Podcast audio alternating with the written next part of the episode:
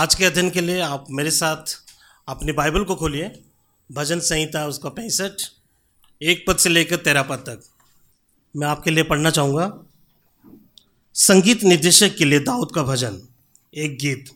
हे परमेश्वर सियोन में स्तुति तेरी प्रतीक्षा में है। तेरे लिए मन्नत पूरी की जाएगी। हे प्रार्थना के सुनने वाले, सब मनुष्य तेरे पास आएँगे। अधर्म के काम मुझ पर प्रबल हुए हैं। हमारे अपराधों को तो तू ढांप देता है। क्या ही धन्य है वो जिसे तू चुनकर अपने निकट लाता है, कि तेरे आंगनों में वास करें। हम तो तेरे भवन की, तेरे पवित्र मंदिर की उत्तमता से तृप्त होंगे। हे हमारे उद्धारकर्ता परमेश्वर, तू जो पृथ्वी के कोने कोने और सुदूर समुद्रवासियों की आशा है, भयानक कार्य द्वारा तू हमें धार्मिकता से उत्तर देता है। तू जो पराक्रम का कमरबंद कस कर अपने सामत से पर्वतों को स्थिर करता है। तू जो समुद्र के गर्जन, उनकी लहरों के गर्जन तथा जाति जाति की हुल्लोड़ को शांत करता है। और वे जो पृथ्वी के कोने कोने में निवास करते हैं, तेरे चिन्हों को देखकर भयभीत हुए हैं। तू सूर्योदय और सूर्यास्त दोनों से जय जयकार करवाता है। तू भूमि की सुधि लेकर उसे सींचता है। तू उसे अत्यंत उपजाऊ बनाता है। परमेश्वर की नदी जल से भरपूर है। इस प्रकार तू भूमि को तैयार करके उनके लिए अन्न उपजाता है। तू उसकी जोती हुई भूमि को बहुताई से सींचता और उसके ढेलों को समतल करता है। तू भूमि को मह से नरम करता है और उसकी उपज पर आशीष देता है। तूने वर्ष को अपनी उदारता का मुकुट पहनाया है और तेरे मार्गों में भरपूरी टपकती है। वन के चरागांव में हरियाली फूट पड़ती है और पहाड़ियाँ हर्ष का कटिबंध बांधती हैं। चरागांव में झुंड के झुंड भरे हैं और तराइयाँ अन्न से ढकी हुई हैं। वे हर्ष से चिल्ला उठती और गाती भी है। सभी हैं ईश्वर विज्ञानी। ये कथन तो आपने सुना होगा। कुछ समय पहले मेरी बात एक अध्यापक से हो रही थी और मैंने उनको प्रयास कर रहा था, मैं सुसमाचार सुनाऊँ, परमेश्वर के विषय में सुनाऊँ। जब मैं उनसे बात कर रहा था तो वो मुझे पूछने लगे एक शब्द में बताइए कि परमेश्वर कौन है? तो मैंने कहा, यीशु। तो वो कहने लगे, नहीं, परमेश्वर ऊर्जा है। हम जिस समाज में रहते हैं कि लोगों का ईश्वर विज्ञान अलग अलग है। कुछ लोगों के लिए परमेश्वर उबाऊ है। कुछ लोग सोचते हैं परमेश्वर उबाऊ है, उसमें कोई रुचि नहीं है, और इसीलिए वे परमेश्वर से जल्दी उब जाते हैं। वे ज़्यादा जो आनंदित होते हैं आईपीएल क्रिकेट देखने में, और जब जन्मदिन के समय में, केक काटने के समय में परमेश्वर से ज़्यादा उत्साहित होते हैं। सोशल मीडिया में ज़्यादा उत्साहित रहते हैं। कुछ लोगों के लिए परमेश्वर कठिन है। वे सोचते हैं कि परमेश्वर जो है, बहुत कठिन है, उनके पास बहुत सारे नियम हैं, और बहुत सख्त है। तो हमें बहुत सारे नियमों का पालन करना पड़ेगा। लेकिन आज की सुबह जो हम भजन देखेंगे, ये भजन बहुत ही खूबसूरत है, बहुत ही सुंदर भजन है। समाज क्या कहता है, मायने नहीं रखता है। लोग क्या कहते हैं, मायने नहीं रखता है। लेकिन बाइबल क्या बताती है, परमेश्वर के बारे में? ये भजन जो परमेश्वर की भलाई के बारे में है, परमेश्वर के गुणों के बारे में तो इसीलिए आज की सुबह हम लोग एक बात सीखेंगे इस भजन से। परमेश्वर प्रावधान करने वाला परमेश्वर है, इसलिए उसकी स्तुति करें। God is the God of providence therefore praise him God is the God of providence therefore praise him हम इसके अंतर्गत हम तीन बातों को देखेंगे कि परमेश्वर कैसे प्रावधान करता है, क्या प्रावधान करता है। परमेश्वर हमारे लिए क्या क्या उपलब्ध कराता है। पहली बात, एक पद से लेकर चार पद तक देखेंगे। परमेश्वर हमें क्षमा करके अपनी उपस्थिति में लाता है। परमेश्वर हमें क्षमा करके अपनी उपस्थिति में लाता है। दूसरी बात हम लोग देखेंगे पाँच पद से लेकर आठ पद तक। परमेश्वर संपूर्ण पृथ्वी के लिए आशा प्रदान करता है। पाँच पद से लेकर आठ पद तक परमेश्वर संपूर्ण पृथ्वी के लिए आशा प्रदान करता है। और तीसरी बात हम देखेंगे नौ पद से लेकर तेरह पद तक। परमेश्वर हमें अपनी उपस्थिति में भरपूरी का जीवन देता है। परमेश्वर हमें अपनी उपस्थिति में भरपूरी का जीवन देता है। परमेश्वर प्रावधान करने वाला परमेश्वर है। सबसे पहली बात, वो हमें क्षमा करके अपनी उपस्थिति में लाता है। दूसरी बात, वो हमें आशा प्रदान करता है। संपूर्ण पृथ्वी के लिए आशा प्रदान करता है। तीसरी बात, परमेश्वर हमें अपनी उपस्थिति में भरपूरी का जीवन देता है। आइए हम इस भजन को देखेंगे। और इस भजन के संदर्भ के बारे में जब हम बात करते हैं, और ये भजन जो है, भजन पैंसठ, भजन छियासठ, भजन सड़सठ, भजन अड़सठ, ये चार भजन को एक समूह में रखा गया है। अगर आप इसको देखेंगे, ऊपर जो लिखा हुआ है, जो शीर्षक में एक गीत करके लिखा गया है। तो ये चार भजनों में एक गीत करके लिखा गया है। इसका मतलब ये है, ये जो चार भजन जो है, उसको एक समूह में रखा गया है, और वे एक दूसरे से जुड़े हुए हैं। और ये भजन जो है, कटनी का गीत है। जब हम इस भजन को पढ़ते हैं, संभवतः दाऊद ने ये उस समय लिखा, जब हम बाइबल पढ़ते हैं ले व्यवस्था तेईस अध्याय, नौ पद से लेकर चौदह पद तक, परमेश्वर ने बहुत सारे जो नियम दिए हैं, परमेश्वर ने जब इसराइली लोगों को छुटकारा दिलाया है उसके बाद परमेश्वर ने उनको कुछ पर्व दिए हैं मनाने के लिए, ताकि वे उन पर्वों को जब मनाते, मनाएँगे, परमेश्वर के गुणों के बारे में स्मरण कर सके, परमेश्वर कौन है और परमेश्वर ने क्या किया है। उन त्योहारों के बारे में, उन पर्वों के बारे में तो ऐसा लगता है कि संभवतः ये भजन जो है, वर्ष की, फ़सल की प्रथम उपज या प्रथम फल परमेश्वर के पास लाया जाता है और याजक उसे परमेश्वर की वेदी पर चढ़ाते हैं। तब लोग इस भजन को गाते थे। और ये भजन पिछले भजन से भी जुड़ा हुआ है। पिछले भजन चौसठ में हम देखते हैं कि परमेश्वर दाऊद के शत्रु पर तीर चलाता है। उसके बाद धर्मी आनंदित होता है। और इस भजन में, भजनकार जो दाऊद इस भजन को लिख रहा है, वो परमेश्वर की स्तुति कर रहे हैं। परमेश्वर ने जो छुटकारा का कार्य किया है, जो उद्धार का कार्य किया है, और इस भजन में भजनकार वो परमेश्वर की स्तुति करता है, उत्सव मनाता है और जश्न मनाता है, खास तौर से परमेश्वर के प्रावधान के बारे में। और सबसे पहली बात, परमेश्वर के प्रावधान के बारे में भजन का स्तुति करता है। वो क्यों करता है? यदि हम उसको देखेंगे, एक पद से लेकर चार पद तक, परमेश्वर के प्रावधान के बारे में। परमेश्वर ने क्या किया है? परमेश्वर का प्रावधान, जो पहली बात, परमेश्वर हमें क्षमा करके अपनी उपस्थिति में लाता है। देखिए मेरे साथ, एक पद में, वो कहता है, हे परमेश्वर सियोन में स्तुति तेरी प्रतीक्षा में है।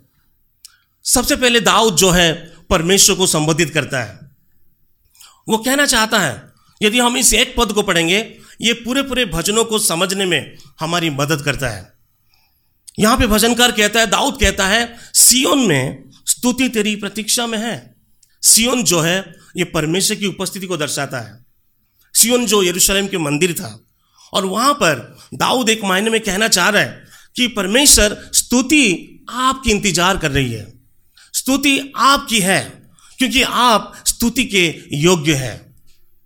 इसका मूल अर्थ में जो प्रतीक्षा का जो मूल अर्थ यह है कि कुछ विद्वान लोग कहते हैं कि स्तुति जो है शांत रहना है, अबाक रह जाना है, दंग रह जाना है, कि शब्द ही नहीं, हम क्या बोले परमेश्वर के सामने। दाऊद इस प्रकार से कह रहे हैं कि प्रभु जी, हमारे पास तो शब्द नहीं है, आपने जो कार्य किया है, हम आपको क्या दे सकते हैं? आप देखिए, दाऊद कहता है तेरे लिए मन्नत पूरी की जाएगी। पुरानी वाचा में, पुराने नियम में विश्वासी लोग मन्नत मांगते थे। प्रार्थना का उत्तर मिलने पर वे धन्यवाद की जो प्रतिज्ञा करते थे और मन्नत मांगते थे। इसी प्रकार से दाऊद यहाँ पर कह रहा है कि परमेश्वर आप स्तुति के योग्य है, क्योंकि आपकी जो, आपने जो कार्य किया है, आप इसके लायक हैं, आप योग्य हैं। आइए हम देखेंगे कि दाऊद क्यों परमेश्वर की स्तुति करता है? सबसे पहली बात, दाऊद क्यों परमेश्वर की स्तुति करता है? दो पद में लिखा है। दो पद में कहता है, सबसे पहली बात, क्योंकि वो प्रार्थना को सुनता है। वो कहता है, हे प्रार्थना के सुनने वाले, दाऊद इस बात को जानता है, परमेश्वर आपकी स्तुति हो, क्योंकि आप प्रार्थना को सुनते हैं। दाऊद इस बात को जानता है कि परमेश्वर कोई विचार नहीं है, परमेश्वर कोई मनगणित बात नहीं है, परमेश्वर कोई मिथ्या कथा नहीं है, परमेश्वर कोई काल्पनिक बात नहीं है, लेकिन परमेश्वर एक व्यक्ति है जो प्रार्थना को सुनता है। और इसीलिए दाऊद परमेश्वर की स्तुति करता है, क्योंकि परमेश्वर प्रार्थना को सुनता है। और इसीलिए वो कहता है, सब मनुष्य तेरे पास आएँगे। लेकिन तीन पद को जब हम पढ़ते हैं, तीन पद में एक समस्या है। दाऊद कहता है, दाऊद परमेश्वर की स्तुति करता है कि आपकी स्तुति हो क्योंकि आप हमारी प्रार्थना को सुनते हैं। लेकिन तीन पद को ध्यान दीजिए। दाऊद वहाँ पे कहता है, अधर्म के काम मुझ पर प्रबल हुए हैं। परमेश्वर प्रार्थना सुनता है। प्रार्थना में कोई समस्या नहीं है। परमेश्वर में कोई समस्या नहीं है। लेकिन दाऊद कहना चाह रहा है कि समस्या तो मुझमें है। आप प्रार्थना सुनते हैं। आप में कोई समस्या नहीं है। लेकिन समस्या मुझमें है, क्योंकि अधर्म जो है मुझ पर प्रबल हुआ है। मेरे प्रियो, आज की सुबह यदि हम यहाँ पर हैं तो एक बात है जो हमें जानने की आवश्यकता है कि हम अपने आप को जान सकते हैं, मूल्यांकन कर सकते हैं कि हम परमेश्वर के पास क्यों आना नहीं मांगते हैं। हम परमेश्वर के पास क्यों नहीं आते हैं? क्यों अक्सर हम प्रार्थना नहीं कर पाते हैं? प्रार्थना करना आसान है, लेकिन कठिन बन जाता है। या हम हम में से अधिकांश लोग इस बात को महसूस किए होंगे। बहुत आसान है, लेकिन प्रार्थना करना कई बार कठिन बन जाता है। क्यों लोग प्रार्थना नहीं करते हैं? बहुत सारे कारण हो सकते हैं, जैसे कि एक कारण हो सकता है कि हमारे आलस के कारण। हमारी व्यस्तता के कारण हम प्रार्थना नहीं कर पाते हैं। हमारे घमंड के कारण हम प्रार्थना नहीं कर पाते हैं। या हो सके कि आत्मनिर्भर होने के कारण हम प्रार्थना नहीं कर पाते हैं। लेकिन भजनकार दाऊद यहाँ पे बताता है, तीन पद के अनुसार और एक कारण है जो हम प्रार्थना नहीं कर पाते हैं। वो कारण ये है, पाप के कारण हम प्रार्थना नहीं कर पाते हैं। जब हमारे जीवन में पाप होता है, हम परमेश्वर के पास नहीं आते हैं। क्योंकि पाप हमें परमेश्वर के पास आने में रोकता है। इसलिए दाऊद यहाँ पे कहता है अधर्म मुझ पर प्रबल हुआ है। क्योंकि प्रबल हुआ इसका अर्थ यह है कि ये इतना मज़बूत है, इतना सामर्थ है, पाप जो है, इतना भारी है, बोझ है, मैं इसको हरा नहीं सकता हूँ, मैं इसके साथ लड़ नहीं सकता हूँ, क्योंकि ये बहुत ही भारी है, मैं इसको, उसको पराजित कर नहीं सकता हूँ। यह सच है, आज की सुबह दाऊद हमें भी कहना चाहता है कि हम पाप को हरा नहीं सकते हैं अपने प्रयासों से।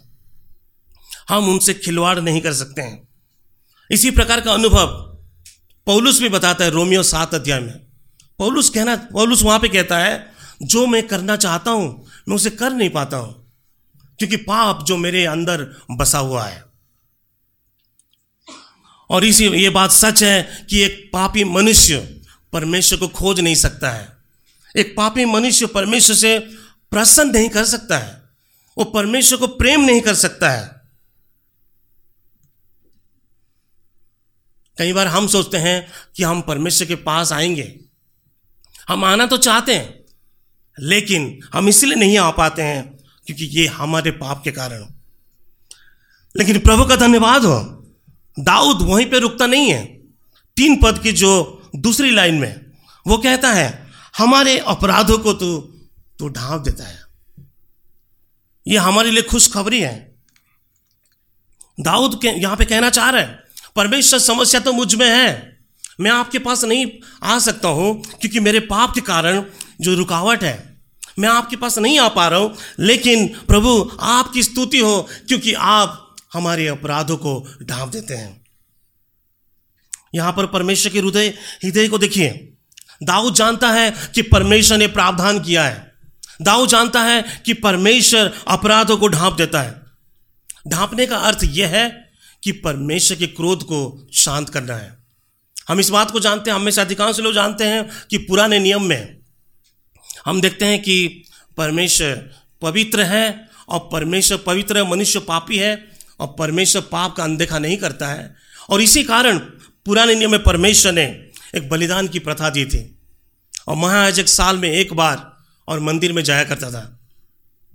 और जहाँ कर सारी इसराइल जाति के पापों के लिए और मेमने के लोहू के द्वारा उस पाप को ढकता था। परमेश्वर के क्रोध को शांत किया करता था। क्योंकि परमेश्वर पवित्र है और सारे पाप उसके विरुद्ध में है और वो प्रत्येक पाप को वो दंडित करता है। लेकिन हम इस बात को देखते हैं कि पुराने नियम का जो बलिदान जो था यह हमारे पाप को हमेशा के लिए दूर नहीं कर रहा था। लेकिन हम इस बात को देखते हैं कि प्रभु यीशु मसीह जो हमारे पापों का प्रायश्चित है और इस संसार में वो इसलिए आए। यीशु मसीह इसलिए आए क्योंकि हमारी सबसे बड़ी समस्या जो पाप है, उसका समाधान करने के लिए प्रभु यीशु मसीह लगभग 2000 साल पहले आए। यीशु मसीह क्यों आए? इसलिए वो आए कि हमारी जो सबसे बड़ी आवश्यकता थी क्योंकि हम परमेश्वर के पास जा नहीं सकते थे। पाप के कारण जो रुकावट था, हम उसके पास जा नहीं सकते थे। लेकिन प्रभु का धन्यवाद हो, दाऊद यहाँ पर भी परमेश्वर की स्तुति कर रहे हैं, क्योंकि परमेश्वर हमारे अपराधों को क्षमा करता है। इसलिए यीशु मसीह आए और हमारे लिए एक सिद्ध जीवन को जिए, जो हम जी नहीं सकते थे। उन्होंने व्यवस्था की सारी मांगों को पूरा किया। निर्दोष होते हुए भी हमारे और आपके लिए अपने आप को बलिदान कर दिया। और परमेश्वर के क्रोध को अपने ऊपर वो सह लिया। इसीलिए जब हम अपने पापों से पश्चाताप करते हैं, प्रभु यीशु मसीह पर विश्वास करते हैं, वो हमारे सारे पापों को माफ़ कर देते हैं। क्योंकि वो हमारा पापों का प्रायश्चित है। जैसे कि पहला योना दो का दो में लिखा है। इसलिए भजनकार दाऊद यहाँ पे परमेश्वर की स्तुति कर रहा है। वो कहना चाह रहा है, परमेश्वर धन्यवाद हो सबसे पहली बात, क्योंकि आप हमारी प्रार्थना को सुनते हैं। धन्यवाद हो, क्योंकि आप हमारे अपराधों को क्षमा करते हैं। तीसरी बात, काफ़ी अद्भुत है। चार पद को देखिए। यहाँ पे दाऊद क्यों परमेश्वर की स्तुति कर रहा है? जो चार पद में, दाऊद इसीलिए परमेश्वर की स्तुति कर रहा है, क्योंकि परमेश्वर चुनकर आपने निकट लाता है। वो कहता है, क्या ही धन्य है वो जिसे तू चुनकर अपने निकट लेके आता है. भजनकार कहता है, क्या है धन्य व्यक्ति जिनके पाप क्षमा हुआ है? परमेश्वर क्षमा करके उसको अपने निकट लेके आता है। और ये अद्भुत बात है। भजनकार दाऊद इस बात को जानता है कि धन्य व्यक्ति कौन है? संसार क्या कहता है धन्य व्यक्ति के बारे में? संसार कहता है, धन्य व्यक्ति वो है जिनके पास सरकारी नौकरी है। धन्य व्यक्ति वो है जिनके पास लखनऊ में अपना मकान है। धन्य व्यक्ति वो है जिनके पास लड़का बेटा है। धन्य व्यक्ति वो है जिनकी बेटी की शादी हो गई है। ये संसार इस प्रकार कहता है। लेकिन दाऊद यहाँ पे कहता है, धन्य व्यक्ति वो है जिसको परमेश्वर ने चुना है। यह अद्भुत बात है। ध्यान दीजिए, यहाँ पर दाऊद कहता है, किसने चुना है? कोई नेता नहीं चुना है, कोई व्यक्ति नहीं चुना है, लेकिन परमेश्वर चुना है। और यह स्तुति की बात है, ये एक अद्भुत बात है। भजनकार यहाँ पर धीरे धीरे बात को आगे बढ़ाते हुए जा रहे हैं। अगर आप चार पद को देखेंगे, वो कहता है कि परमेश्वर चुनकर अपने निकट लेके आता है। क्यों लेके आता है? क्योंकि वो व्यक्ति परमेश्वर की उपस्थिति में वास कर सके। और आगे कहता है, हम तो तेरे भवन की, तेरे पवित्र मंदिर की उत्तमता से तृप्त होंगे। ये काफ़ी अद्भुत बात है। इसलिए दाऊद परमेश्वर की स्तुति कर रहे हैं। सबसे पहली बात, क्योंकि परमेश्वर प्रार्थना को सुनता है। दूसरी बात, परमेश्वर अपराधों को क्षमा करता है। और तीसरी बात परमेश्वर चुनता है। इसलिए दाऊद परमेश्वर की स्तुति करता है। आज की सुबह, यदि आप विश्वासी हैं, आपके पाप क्षमा हुए हैं तो आप धन्य व्यक्ति हैं। क्या आप आनंदित नहीं हैं? यदि आप विश्वासी हैं, आप एक मसीह व्यक्ति है तो परमेश्वर ने आपको चुना है। इससे उत्तम बात और क्या हो सकती है? इसलिए दाऊद भी यहाँ पर परमेश्वर की स्तुति कर रहा है। यदि हम इस बात को जानते हैं कि परमेश्वर ने मुझे चुना है, परमेश्वर ने मेरे पापों को क्षमा किया है, परमेश्वर मुझे अपनी उपस्थिति में लेके आया है, ये बात हमें प्रेरित करेगी कि हम परमेश्वर की स्तुति करें यदि आपने पाप का अनुभव नहीं किया है तो मेरा आपसे एक निवेदन है कि आप परमेश्वर के पास आइए। प्रभु यीशु मसीह के पास आइए। अपने पापों से पश्चाताप करें। क्योंकि परमेश्वर ही हमारे अपराधों को ढांपता है। मैंने एक व्यक्ति के विषय में सुना है। वो बता रहे थे कैसे वो व्यक्ति मसीह में आया। और जब वो छोटा था, उसने अपनी माँ को लात मार दिया था। और उसने जैसे अपनी माँ को लात मार दिया था, उसकी माँ ने उसे श्राप दे दिया। और जो लड़का जब छोटा था धीरे धीरे जब बढ़ रहा था, वो लड़का सोच रहा था, मैंने अपनी माँ को लात मार दिया था। और ये जो श्राप है, ये जो पाप है, ये कभी क्षमा नहीं होगा। और वो घूट घूट के जी रहा था। और वो व्याकुल रहता था, बेचैनी में जीता था, बहुत परेशान रहता था। कौन मुझे इस श्राप से, पाप से मुझे छुटकारा दिला सकता है? लेकिन एक दिन ऐसा समय आया, उसने सुसमाचार को सुना। उसने सुना कि यीशु मसीह पर विश्वास करने के द्वारा उसके श्राप और पाप सारे क्षमा हो जाएँगे। उस दिन वो लड़का ने उस समाचार को सुना और प्रभु यीशु मसीह पर विश्वास किया, अपने पापों से पश्चाताप किया। और एक अनंत जीवन का जो आनंद है, जो पाप क्षमा का अनुभव है, उसको वो उठाया। और आज वो प्रभु की सेवा में है। मेरे प्रियो, यदि ये कोई भी हो, आज की सुबह दाऊद हमें कहना चाहता है, परमेश्वर का वचन हमें कहना चाहता है कि प्रभु यीशु मसीह के पास है हम लोग आज की सुबह गीत गा रहे थे, भारी बोझ मेरे मन में धरा हुआ था। बीस पाप मेरे मन में भरा हुआ था। वो गीतकार कहता है, चाहे कोई भी आए, जीवन पाए। आए यीशु मसीह के पास, क्योंकि वो हमारे पापों को क्षमा करता है। अगला भाग भी काफ़ी अद्भुत है। आप देख सकते हैं, दाऊद क्यों परमेश्वर की स्तुति करता है? सबसे पहली बात, क्योंकि वो हमें क्षमा करके अपनी उपस्थिति में लेके आता है। और अगला भाग, दाऊद इसलिए परमेश्वर की स्तुति करता है, क्योंकि परमेश्वर संपूर्ण पृथ्वी की आशा है। पाँच पद से लेकर आठ पद तक। देखिए, पाँच पद में वो कहता है, हे हमारे उद्धारकर्ता परमेश्वर परमेश्वर जो प्रावधान करने वाला परमेश्वर है, ये परमेश्वर दाऊद इस बात को जानता है, खाली इसराइली लोगों का परमेश्वर नहीं है, एक समूह का परमेश्वर नहीं है, एक जाति का परमेश्वर नहीं है, एक जगह का परमेश्वर नहीं है किसी एक भौगोलिक स्थान का परमेश्वर नहीं है। यह परमेश्वर, ये सारी पृथ्वी का परमेश्वर है। और इसलिए दाऊद कहता है, दाऊद कहता है कि तू जो पृथ्वी के कोने कोने और सुदूर समुद्र वासियों की आशा है। ध्यान दीजिए, यहाँ पे दाऊद कहता है कि ऐसे ऐसे लोग हैं जहाँ कि लोग वहाँ पे पहुँच नहीं सकते हैं। चाहे टापू में रहने वाले हो, चाहे दूर दराज, कहीं दूर देश में रहने वाले लोग क्यों ना हो। यहाँ पर भजनकार कहना चाहता है, सब लोगों की आशा परमेश्वर है। क्यों? क्यों परमेश्वर? आशा है। आप देखिए, पाँच पद का जो दूसरा भाग, वो कहता है, भयानक कार्य द्वारा तू हमें धार्मिकता से उत्तर देता है। ये जो परमेश्वर है ये इसलिए आशा है संपूर्ण पृथ्वी की, क्योंकि यह भयानक कार्य करता है और यह परमेश्वर धार्मिकता से उत्तर देता है। इस बात को दाऊ जानता है यह परमेश्वर अद्भुत कार्य करने वाला परमेश्वर है। सबसे बड़ा जो अद्भुत कार्य यह है, जो हम पहले भाग में देखा था कि कैसे एक पापी व्यक्ति को उसने परमेश्वर अपनी उपस्थिति में लेके आता है। ये अद्भुत कार्य है, ये भयानक कार्य है और परमेश्वर धार्मिकता से कार्य करता है। कहने का मतलब है, जो परमेश्वर है, सही को सही और गलत को गलत ठहरता है। ये परमेश्वर उस संसार के न्यायाधीश के समान नहीं है। इस परमेश्वर में, बाइबल का परमेश्वर धर्मी है, जब हम बात करते हैं, इसमें रत्ती भर का भी कोई दोष नहीं है। वो पक्षपात नहीं करता है। वो धर्मी परमेश्वर है। इसलिए दाऊद परमेश्वर की स्तुति करता है, क्योंकि आप ही हमारी आशा है। ये धर्मी परमेश्वर है, क्योंकि आप धार्मिकता से उत्तर देते हैं।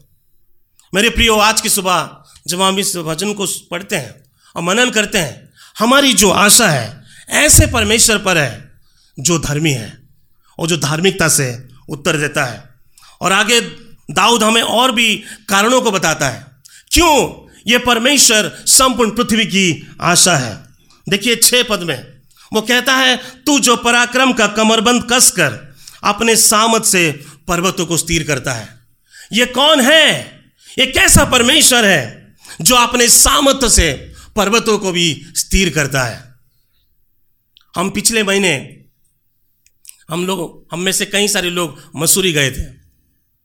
और जब हम मसूरी गए बड़े बड़े पहाड़ों को हम लोगों ने देखा। और हमारे बीच में से कई सारे भाई लोगों ने सेल्फी भी ले लिए। बहुत सारे वीडियो बनाए। हैं और अपने अपने परिवार को भी दिखा रहे थे, वीडियो दिखा रहे थे। वो कह रहे थे कि वो लोग तो यहाँ आ नहीं पाएँगे, इसलिए वीडियो से उनको क्या करेंगे? हम दिखा देंगे। तो बड़े बड़े पहाड़ों को जो हम देखते हैं, परमेश्वर भजनकार कहना चाहता है, जो पर्वत है, पर्वत मजबूती को दर्शाता है। दाऊद इस बात को कहना चाहता है, चाहे कितनी भी मजबूती क्यों ना हो, परमेश्वर से अधिक कोई सामर्थ्य नहीं है। उस सामर्थ्य, परमेश्वर जो सामर्थ्य है पर्वतों को भी वो स्थिर करता है। ना केवल वो पर्वतों को स्थिर करता है, दाऊद हमें कहता है कि समुद्रों के गर्जन, उनकी लहरों के गर्जन को भी वो शांत करता है। समुद्र की जो गर्जन, जो लहरें हैं, यदि आप कभी समुद्र गए होंगे तो आप उसका एहसास किए होंगे। वहाँ पे जो लहरें आती है, बाइबल में जब हम समुद्र की बात हम देखते हैं, नकारात्मक चित्रण है, ये हिंसा का चित्र है। क्योंकि समुद्र के मार्ग से लुटेरे लोग आते थे उपद्रव करने के लिए, अत्याचार करने के लिए। तो यहाँ पर भजनकार कहना चाह रहे हैं, चाहे कैसे भी लोग क्यों ना हो, ना केवल परमेश्वर पर्वतों को स्थिर करता है, बल्कि वो समुद्र के गर्जनों को भी वो शांत करता है। ना केवल समुद्र के गर्जनों को वो शांत करता है, दाऊद हमें कहता है कि जाति जाति के हुल्लड़ को भी वो शांत करता है। समुद्र में भी गड़बड़ी है, समुद्र जो गड़बड़ी को दर्शाता है साथ ही साथ जाति जातियों के बीच में भी गड़बड़ी है। तो दाऊद कहना चाह रहा है कि समुद्र के गर्जन जो गड़बड़ी, जो समुद्र में है और जातियों के बीच में जो उपद्रव है, वो दोनों को भी परमेश्वर शांत करता है। यह परमेश्वर कैसा परमेश्वर है? जो संपूर्ण सृष्टि पर नियंत्रण करता है। और इसलिए यह परमेश्वर संपूर्ण पृथ्वी की आशा है। इसलिए भजनकार आठ पद में कहता है, और वे जो पृथ्वी के कोने कोने में निवास करते हैं। तेरे चिन्हों को देखकर भयभीत हुए हैं। मेरे प्रियो, ये परमेश्वर ऐसा परमेश्वर है। ये परमेश्वर भयानक कार्य करने वाला परमेश्वर है। सामर्थ्य परमेश्वर है। और उनके चिन्हों को देखकर लोग भयभीत हुए। कहने का मतलब है, दाऊद यहाँ पे कहना चाह रहा है। दाऊद कहने, दाऊद का कहने का मतलब है, जो परमेश्वर ने अद्भुत कार्य किया है, जो सृष्टि में जो छुटकारे में, जो कार्य किया है, लोग उसको देखकर भयभीत हुए हैं। ना केवल भयभीत हुए हैं, लेकिन आठ पद का दूसरा भाग, जो अंतिम भाग आप देख सकते हैं, काफ़ी अद्भुत है। तो सूर्योदय और सूर्यास्त दोनों से जय जयकार करवाता है। ध्यान दीजिए, यहाँ पर दाऊद कहना चाहता है। दाऊद यहाँ पे कहता है कि परमेश्वर सूर्योदय और सूर्यास्त दोनों से जय जयकार करवाता है। यानी कहने का मतलब है, सुबह से लेकर शाम तक जो कुछ भी पृथ्वी में हो रहा है, सबके ऊपर परमेश्वर का नियंत्रण है। और परमेश्वर ही जो परमेश्वर सब चीज़ों से जय जयकार करवाता है। बाइबल का परमेश्वर सच में अद्भुत है। और ये परमेश्वर, ये इस परमेश्वर पर हम आशा रख सकते हैं। हमारी आशा किस परमेश्वर पर है? हमारी आशा ऐसे परमेश्वर पर है जो सामर्थ्य है, जो पवित्र है, जो विश्वास योग्य है, जो उद्धारकर्ता परमेश्वर है, जो धार्मिकता से उत्तर देता है, जो भयानक कार्य करने वाला परमेश्वर है। सब कुछ पर नियंत्रण करने वाला परमेश्वर है। और इस परमेश्वर पर हम आशा रख सकते हैं। जब हम संसार की आशा के बारे में बात करते हैं, संसार की आशा क्या है? उसमें संभावना होती है। आज हम लोग, बहुत सारे लोग बात कर रहे थे, अरे मौसम तो बदल गया है। कहने का मतलब संभावना है बारिश होगी। लेकिन हम इस प्रकार से देखते हैं, संसार के लोग बात करते हैं कि इस साल हम ये करेंगे, वो करेंगे, बहुत सारी चीज़ों की संभावना है। लेकिन पक्का नहीं है। लेकिन जब हम बात करते हैं कि परमेश्वर में आशा है, इसमें कोई गड़बड़ी नहीं होगी। इसमें कोई संभावना की बात नहीं है। इसमें पक्का है। इसमें निश्चित है। इस परमेश्वर पर जब हम आशा रखते हैं, इसमें कोई रुकावट नहीं होगा, इसमें कोई गड़बड़ी नहीं होगी। आज की सुबह हम लोग पहला पत्र से पढ़ रहे थे। वहाँ पे पत्रस विश्वासियों को उत्साहित कर रहा है। उनको कहना चाह रहा है कि भले ही तुम्हारे जीवन में अभी सताव है, दुखों से हो के आप जा रहे हो, लेकिन परमेश्वर ने यीशु मसीह को मृतकों में से जिला उठाने के द्वारा एक जीवित आशा दी है। और उत्तराधिकार दिया है, जो निष्कलंक है, जो अमीट है, और जो जो कभी नाश नहीं होगा, अविनाशी, जो स्वर्ग में सुरक्षित है। उसमें कोई गड़बड़ी नहीं होगी।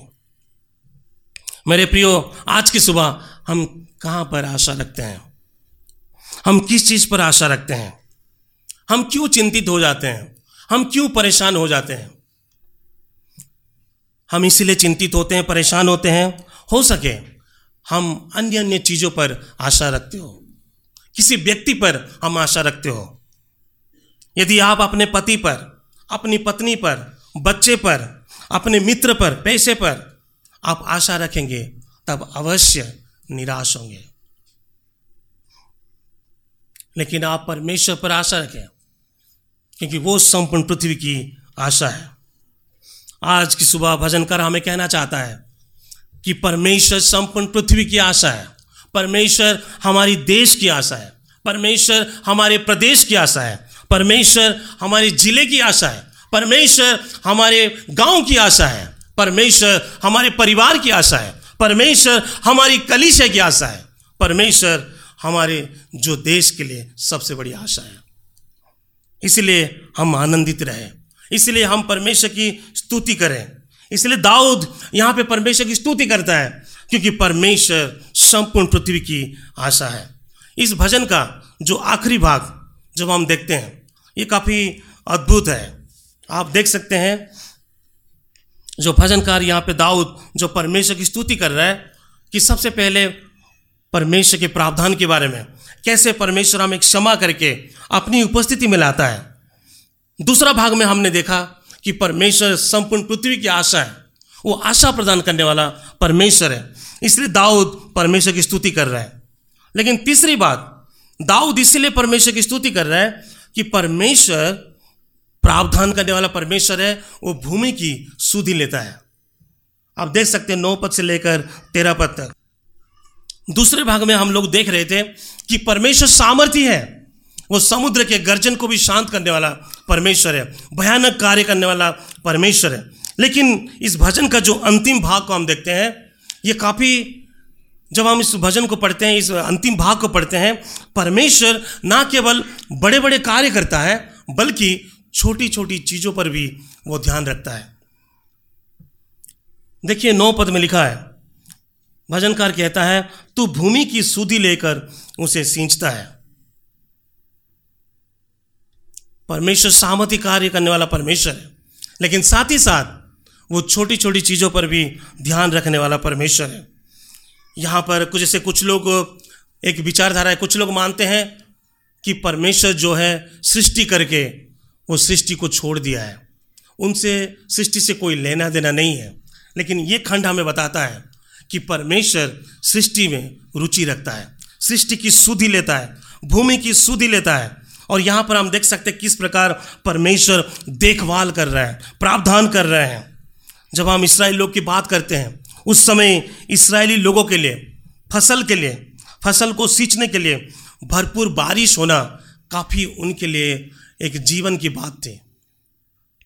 आज हम में से अधिकांश लोगों के लिए, क्योंकि हम लोग लुल्लू हाइपर मार्केट में रहने वाले लोग हैं तो हम इस वचन को समझना, इस भजन को समझना हमारे लिए कठिन है, क्योंकि उस समय के लोग खेती बाड़ी करने वाले लोग थे, और उस समय उनके लिए ये भजन जो है, जो परमेश्वर भरपूर बारिश देता है, सुधि लेता है, उनके लिए काफ़ी आनंद की बात थी। इसलिए दाऊद यहाँ पर परमेश्वर की स्तुति कर रहे हैं कि परमेश्वर जो है कार्य करता है, जब तक परमेश्वर कार्य नहीं करेगा तब भूमि बंजर होगी परमेश्वर बारिश भेजने और पृथ्वी की खेती करने के लिए जो भी आवश्यक है, परमेश्वर विश्वास योग्य है और वह बहुत फ़सल लेके आता है। आप देखिए, ध्यान दीजिए, यहाँ पर भजनकार यहाँ पे कहता है, नौ पद से लेकर, नौ पद में तीन बार वो कहता है, जो सर्वनाम है, तू करके संबोधित करता है, तू भूमि की सिद्धि लेकर उसे सींचता है तू उसे अत्यंत उपजाऊ बनाता है। इस प्रकार तू भूमि को तैयार करके उनके लिए अन्न उपजाता है। तू उसकी जोती हुई भूमि को बहुताई से सींचता तू भूमि को मह से नरम करता है। ग्यारह पद, तूने वर्ष को अपनी उदारता का मुकुट पहनाया है। यानी दाऊद यहाँ पे कहना चाह रहा है कि भूमि को जो परमेश्वर सुधी लेता है, करने वाला कौन है? करता कौन है? करने वाला परमेश्वर है। क्योंकि परमेश्वर ही सब कुछ कर रहा है। जब हम इस भजन को पढ़ते हैं, इस खंड को पढ़ते हैं, ये ऐदन की वाटिका के समान है।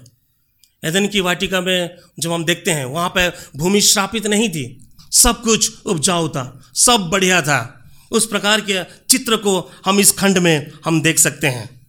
क्योंकि क्यों यहाँ पर भूमि उपजाऊ को लेके आती है? क्यों यहाँ पर बहुतायत का फ़सल हो रहा है? क्यों यहाँ पर भरपूरी है? क्यों यहाँ पर जो हरियाली है।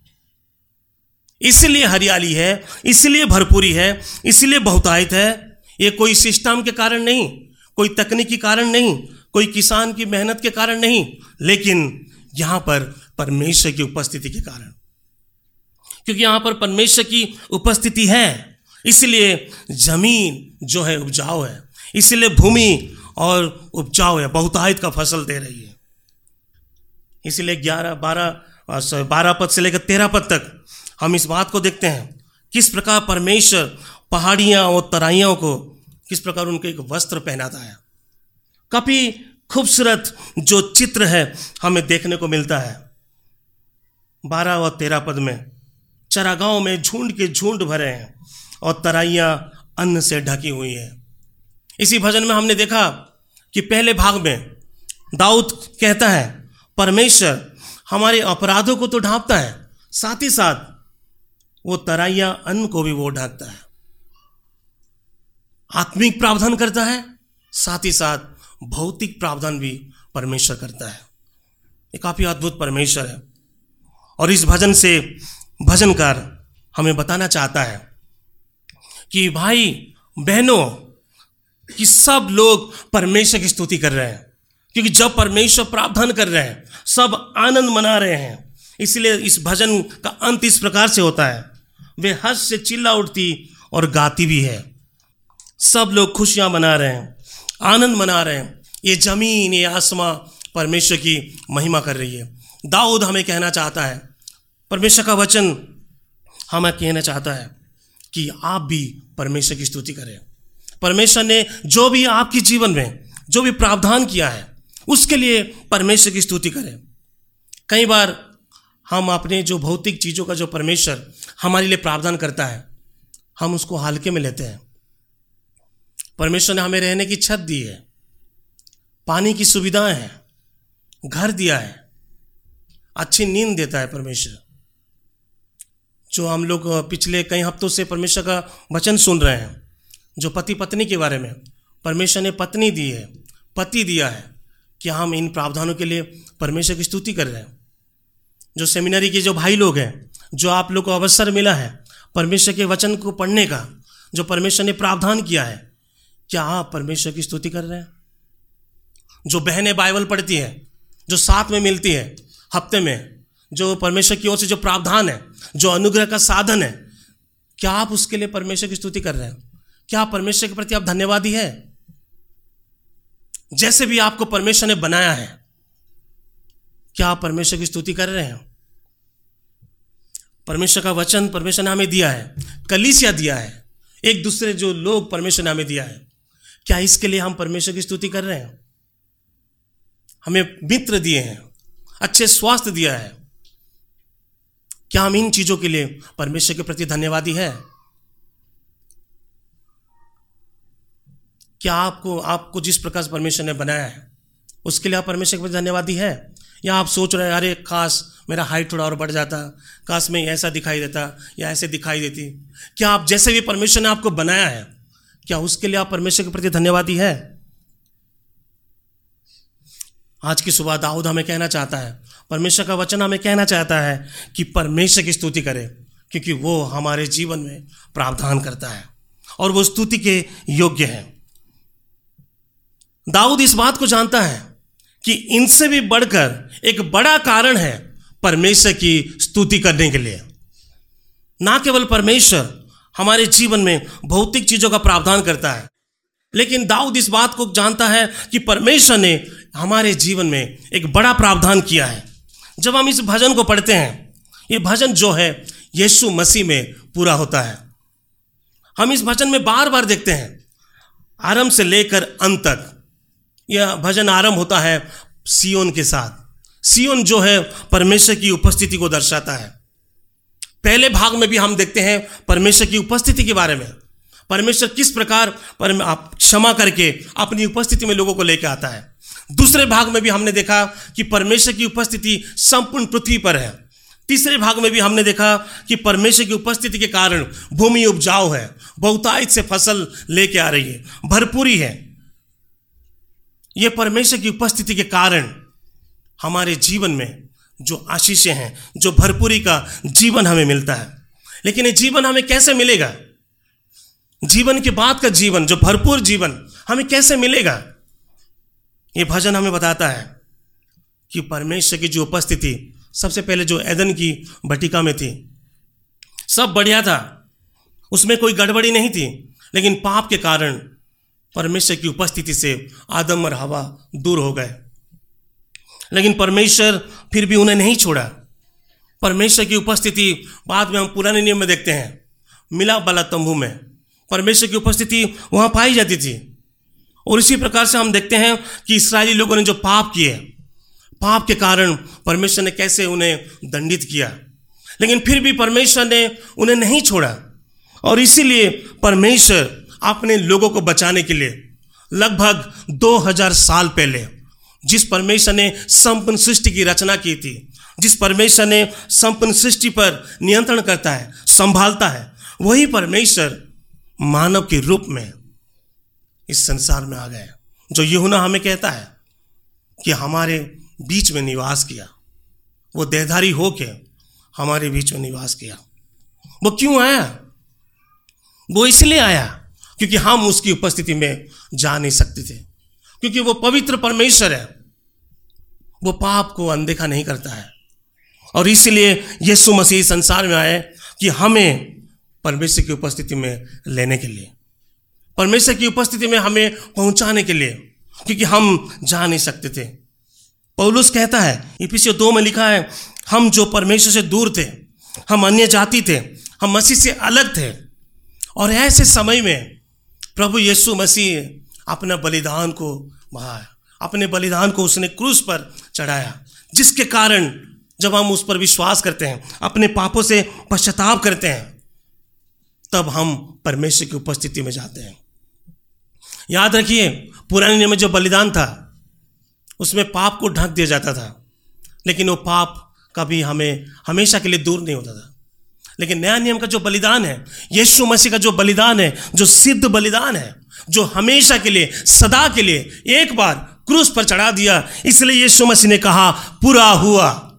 और उस बलिदान में जब हम विश्वास करते हैं, हम परमेश्वर की उपस्थिति में जाते हैं। ये भजन हमें बताता है कि यीशु ख्रिस्ट हमारे पापों का प्रायश्चित है। यीशु के कारण ही परमेश्वर हमारी प्रार्थना को सुनेगा। यीशु के कारण ही हम परमेश्वर से मिल सकते हैं। यीशु के कारण ही हमारे पाप क्षमा किए जाएँगे। यीशु के कारण ही हम परमेश्वर की उपस्थिति में जा सकते हैं। यीशु के कारण ही आज हमारे पास आशा है। यीशु के कारण ही हम नए आकाश और नई पृथ्वी में, परमेश्वर की उपस्थिति में हमेशा के लिए, सदा के लिए बास करेंगे। जैसे कि हम लोग गीत गा रहे थे, सियोन देश, हमारा है देश। रहते हम परदेश जाएँगे हम अपने देश। मेरे प्रियो, जब हम इस भजन को पढ़ते हैं, भजन कर हमें कहना चाहता है कि हमारे ये जो भजन, जो यीशु मसीह में पूरा हो रहा है, हो सके आज के समय में, आज आप कठिन समय से गुजर रहे होंगे। दुखों से होके आप जा रहे होंगे, लेकिन बाइबल की जो आखिरी पुस्तक, प्रकाशित वाक्य इक्कीस अध्याय में लिखा है कि परमेश्वर का डेरा मनुष्य के बीच में है। परमेश्वर स्वयं हमारे मध्य में रहेगा। उस समय वो हमारे सारे आंसुओं को पोछ डालेगा। वहाँ आनंद ही आनंद होगा। हमारे सारे दुख अंत हो जाएगा। ये सिर्फ़, ये सब यीशु मसीह के कारण ही संभव है। जो कार्य यीशु ने किया है, उसके द्वारा ही हम परमेश्वर की उपस्थिति में रहेंगे। ये कब तक रहेंगे? सदा काल तक, अनंत काल तक। हमेशा के लिए हम परमेश्वर के साथ रहेंगे। क्या आप आज की सुबह आनंदित नहीं है कि परमेश्वर ने हमारे जीवन में बड़ा कार्य किया है? जो इस भजन को हम पढ़ते हैं, दाऊद जो परमेश्वर की स्तुति करता है, वो इसलिए स्तुति करता है क्योंकि परमेश्वर प्रावधान करने वाला परमेश्वर है। ना केवल वो आत्मिक चीज़ों का प्रावधान करता है, बल्कि वो भौतिक चीज़ों का प्रावधान करता है। जब हम बात करते हैं परमेश्वर की स्तुति करने का। परमेश्वर की स्तुति करने का अर्थ क्या है? परमेश्वर की स्तुति करने का अर्थ है जब हम उस पर भरोसा रखते हैं। चाहे कैसे भी स्थिति क्यों ना हो, चाहे हम कठिन समय से भी जा रहे क्यों ना हो, उस समय भी हम परमेश्वर पर भरोसा रखते हैं। जैसे आज की सुबह हम पहला पत्रस पढ़ रहे थे, जब विश्वासी लोग सताब में से होके जा रहे थे, उस समय भी पत्रस उन विश्वासियों को उत्साहित करता है। हमारे प्रभु यीशु मसीह के पिता परमेश्वर की स्तुति हो। पत्रस उनको कहना चाह रहा है, भले ही आप सताब में होकर जा रहे हो, लेकिन परमेश्वर ने आपको चुना है। परमेश्वर ने आपके जीवन में प्रावधान किया है, उद्धार का प्रावधान किया है। इसलिए परमेश्वर की स्तुति करें, उस पर भरोसा रखें, उसी पर लगे रहें। क्योंकि परमेश्वर हमारे पक्ष में है, क्योंकि परमेश्वर हमारे लिए है, हमारी भलाई के लिए कार्य कर रहे हैं। आज की सुबह, क्या हम परमेश्वर की स्तुति करते हैं? आज की सुबह, क्या हम परमेश्वर के लिए जी रहे हैं? जब लोग हमारे अच्छे काम के लिए प्रशंसा करते हैं, तारीफ़ करते हैं, क्या उस समय इसका श्रेय हम परमेश्वर को देते हैं या खुद ले लेते हैं?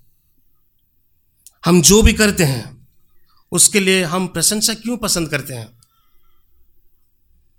परमेश्वर की स्तुति करने का एक जो टेस्ट है, हम इस प्रकार से कर सकते हैं। आज की रात जब आप बिस्तर में होंगे, जब आपको नींद नहीं आ रही होगी, जब आप करवट बदल रहे होंगे, उस समय आपकी सोच में क्या परमेश्वर होंगे? जब आपको नींद नहीं आ रही होती, जब आप करवट बदल रहे होते हैं, उस समय आप क्या सोचते हैं? किसी ने सही कहा है। आपका धर्म वही है जो आप अपने एकांत में करते हैं। जो हम एकांत में करते हैं, हम उसी की स्तुति करते हैं। आइए हम अपने आप को जांचें। क्या हमारी सोच में परमेश्वर है? क्या हमारे जीवन के द्वारा हम परमेश्वर की स्तुति करते हैं?